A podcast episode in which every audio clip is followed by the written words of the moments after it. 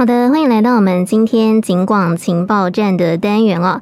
今天呢，我们邀请到的来宾是我们台南市政府警察局犯罪预防科的永志跟方怡。Hello，你们好。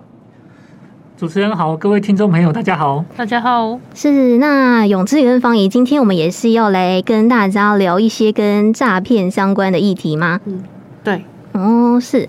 那其实我想，我们犯罪预防科的工作真的是非常的多元啦，跟犯罪有关的事情，基本上应该就都跟你们有关系。那其实呢，诈骗呢，的确也是现在很受到重视，然后也是不断在宣导的部分。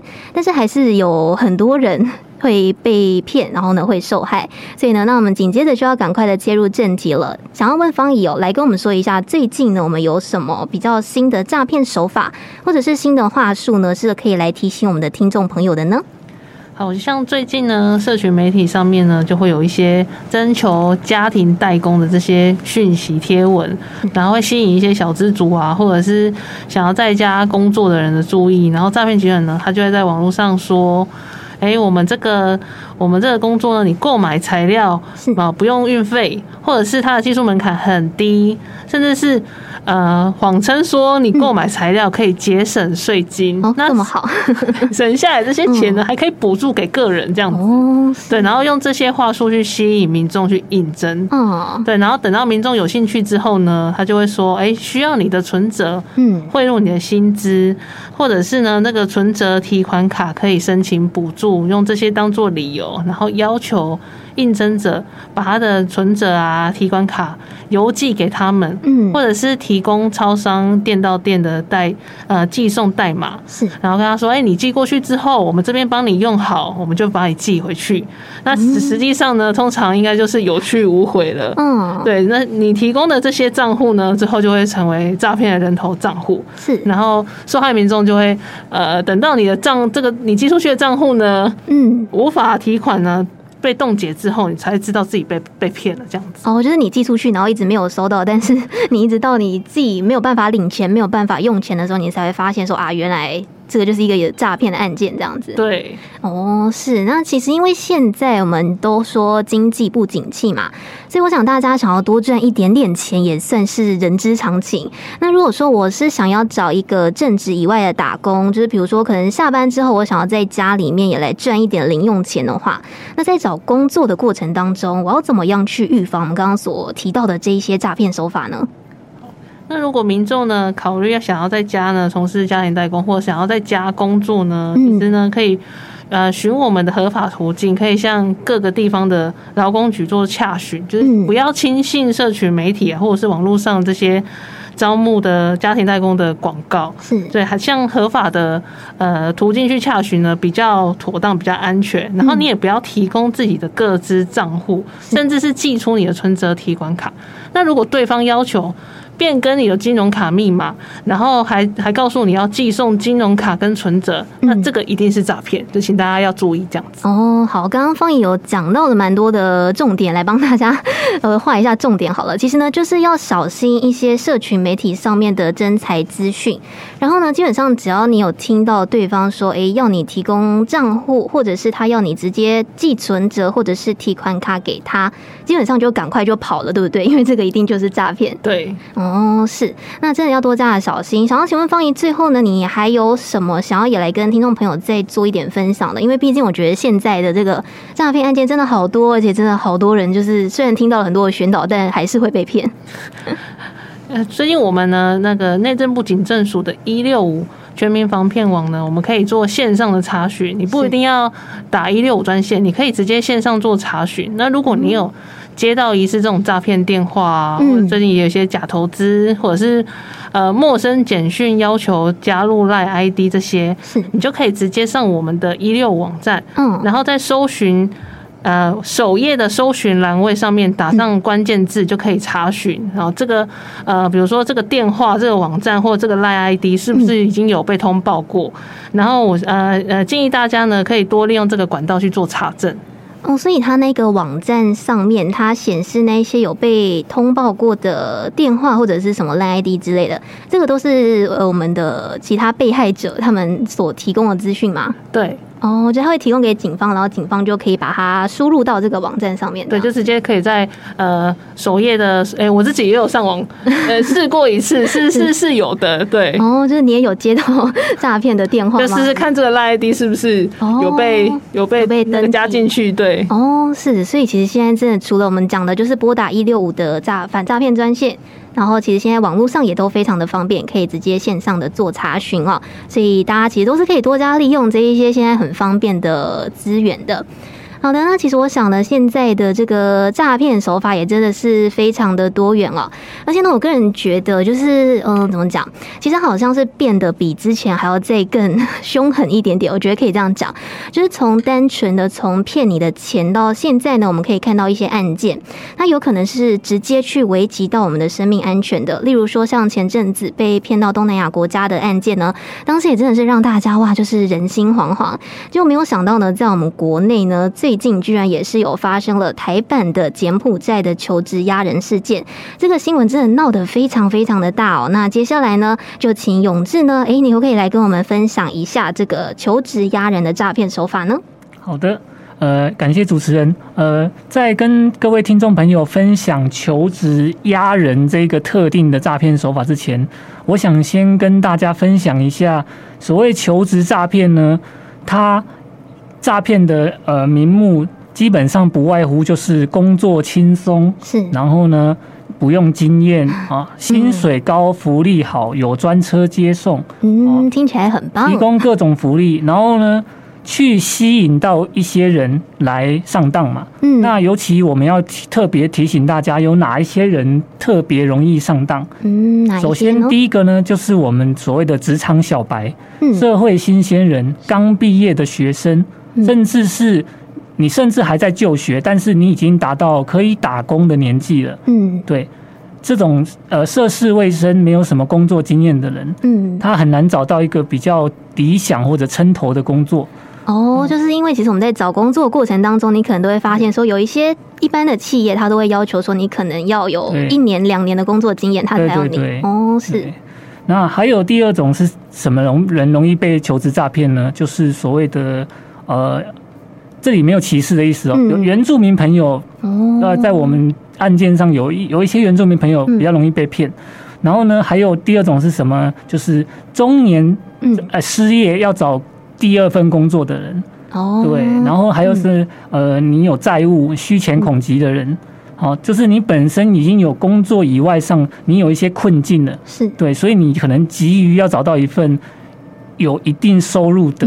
工作，工作嗯，嗯，或者是像刚刚我们提到的家庭代工，嗯，你可能是比如说家庭主妇啊，或者是退休的退休在家的人，嗯，哦，想要多赚一点钱，是。这一些人呢，本来就是在找我们所谓的比较常见的一般工作中稍微吃亏的人呢，嗯，就特别容易，又越加特别容易被这种。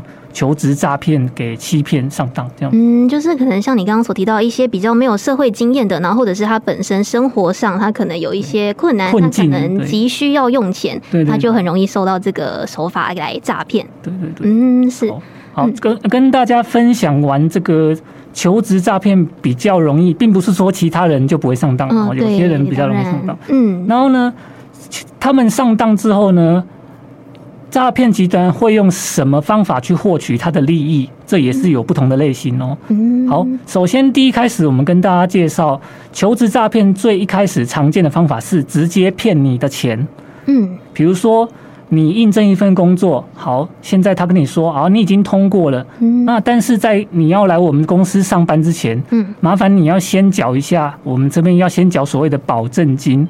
哦，或者是说还要保证金，对，或者是说呢，你来我们这边上班需要具备某一种特定技能，那这个特定技能呢，你要先缴课程费，由我们请老师帮你上课，对，或者是说呢，你要先买我们公司的产品，嗯，对对对，先买产品，或者是你要先付押金，对，总之呢，诈骗集团想很多理由，嗯，这样让你在上班之前。就先付一笔钱，不管那笔钱的名目是什么，嗯、对他的这个比较直接，就是找名目把你的钱让你付钱给我，哈、嗯，这样我的诈骗就算完成了。嗯，嗯，然后你给了他钱，他就没有后续了，这样你就也不用去上班了。哦，是是是。那第二种，第二种呢是诈骗集团怎么骗呢？嗯，因为。他骗到你的钱，你很快就会知道这是诈骗，不是一份正当工作，因为他把你钱骗走就失联了嘛。对，所以这个很容易就是民众就会反应过来，然后可能检举啊、报警都有可能，很快就被抓到了。第二种诈骗手法呢，它是要需要你，就算是间接的骗，从你的手上去获得工具去做诈骗。比如说什么呢？你应征到这份工作，嗯，他可能会请你什么去办一个新门号。说业务上联络要用哦，对，办门号，或者说请你去开一个新的账户，这个账户是我们呃公司资金运转需要使用的，或者是说薪资汇款给你，嗯，需要一个账户，而我们的公司账户是可能是某某银行，是。对啊，所以我们没办法帮你汇其他银行。哦，它就是一个让你假借说我，需要一个公用的，就是一个公司所专用的。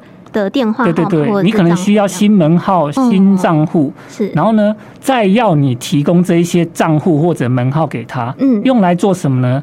他们是需要你提供这个门号或账户，他们再拿来做诈骗联络使用啊，或者是人头账户。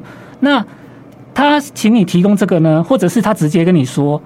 你有没有要用的户头？嗯，直接我给你租。嗯、我们公司因为业务上需要需要很多户头，是。那你如果这个户头反正你没有在用，嗯，我们公司一个月三千五千跟你租，嗯，对，请你把户头提供给我。啊，很多人可能就会想，反正我这个户头的确没在用，我常用的户头是别的，嗯，那我就提供给他，每个月多三千多五千，也算是一种赚钱，嗯，对。但是诈骗集团拿到你的门号，拿到你的户头之后。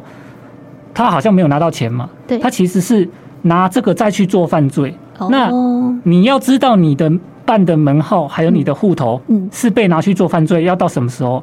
过一段时间之后，这个集团被抓到了，还是这个账户被冻结了，是。还是这个门号被停用了？嗯，你才会知道，或者是你收到高额的跨海电话费的账单，嗯，要过一段时间，你才能够明白，你当初提供的这一些门号账户是被拿去做犯罪使用的。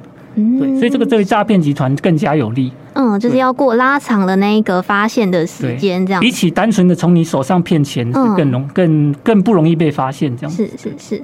那嗯呃，诈骗集团后来又想另一招，就是主持人刚刚提到的哦，所谓台版柬埔寨案件。那台版柬埔寨案件为什么会受到瞩目呢？其实就要我们要回推到之前的柬埔寨版柬埔寨。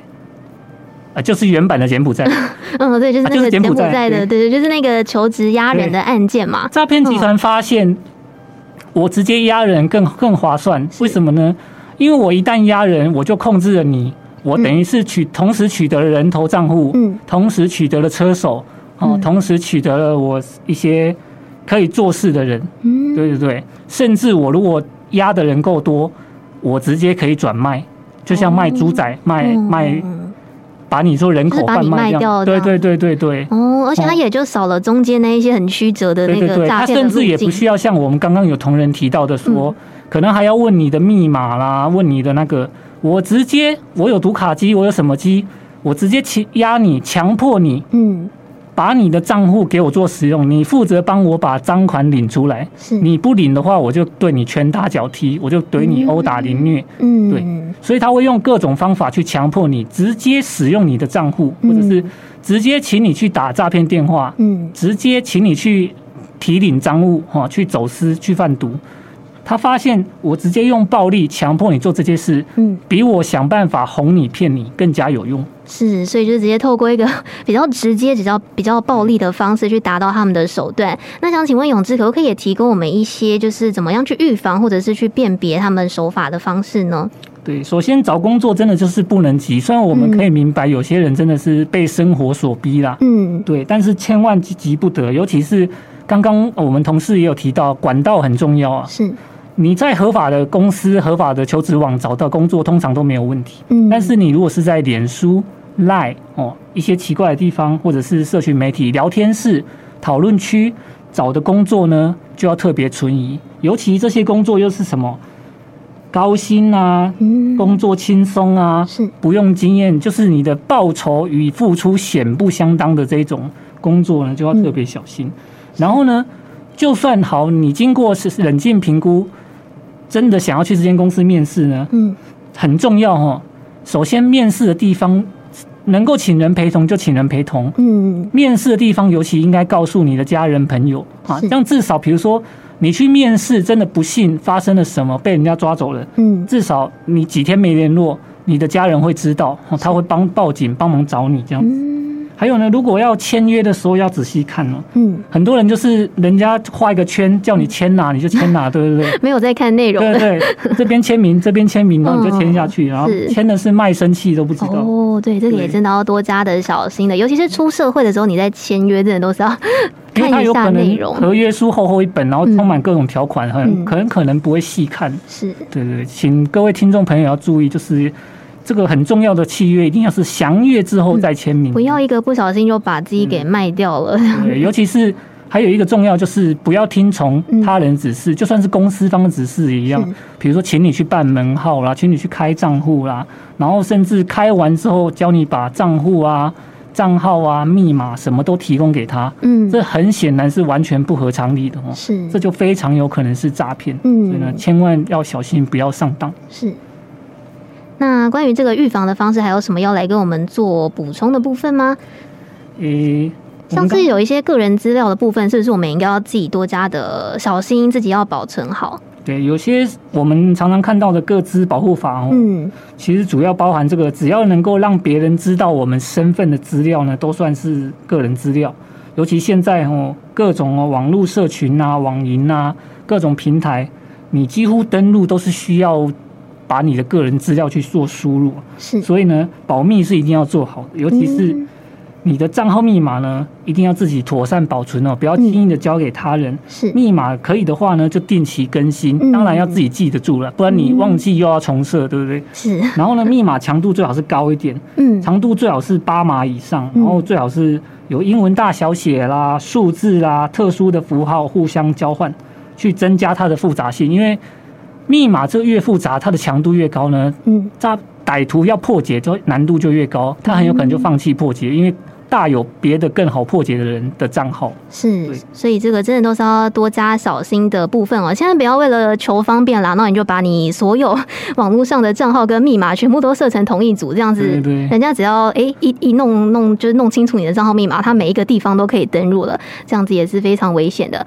那最后呢，其实我想哦，就是除了我们不断的在跟民众进行宣导，呼吁大家自己要小心一点之外呢，我想其实应该蛮多的听众朋友也都非常的好奇，就是。我们的警方对于这一类的这些诈骗的案件啦，就是目前到底是有做了哪一些的努力呢？就是我们是不是也会主动出击去调查这些比较可疑的人士，或者是我们还有做哪一些的工作呢？也是，警方现在在呃扫荡这些诈骗集团呢，也是有持续在努力。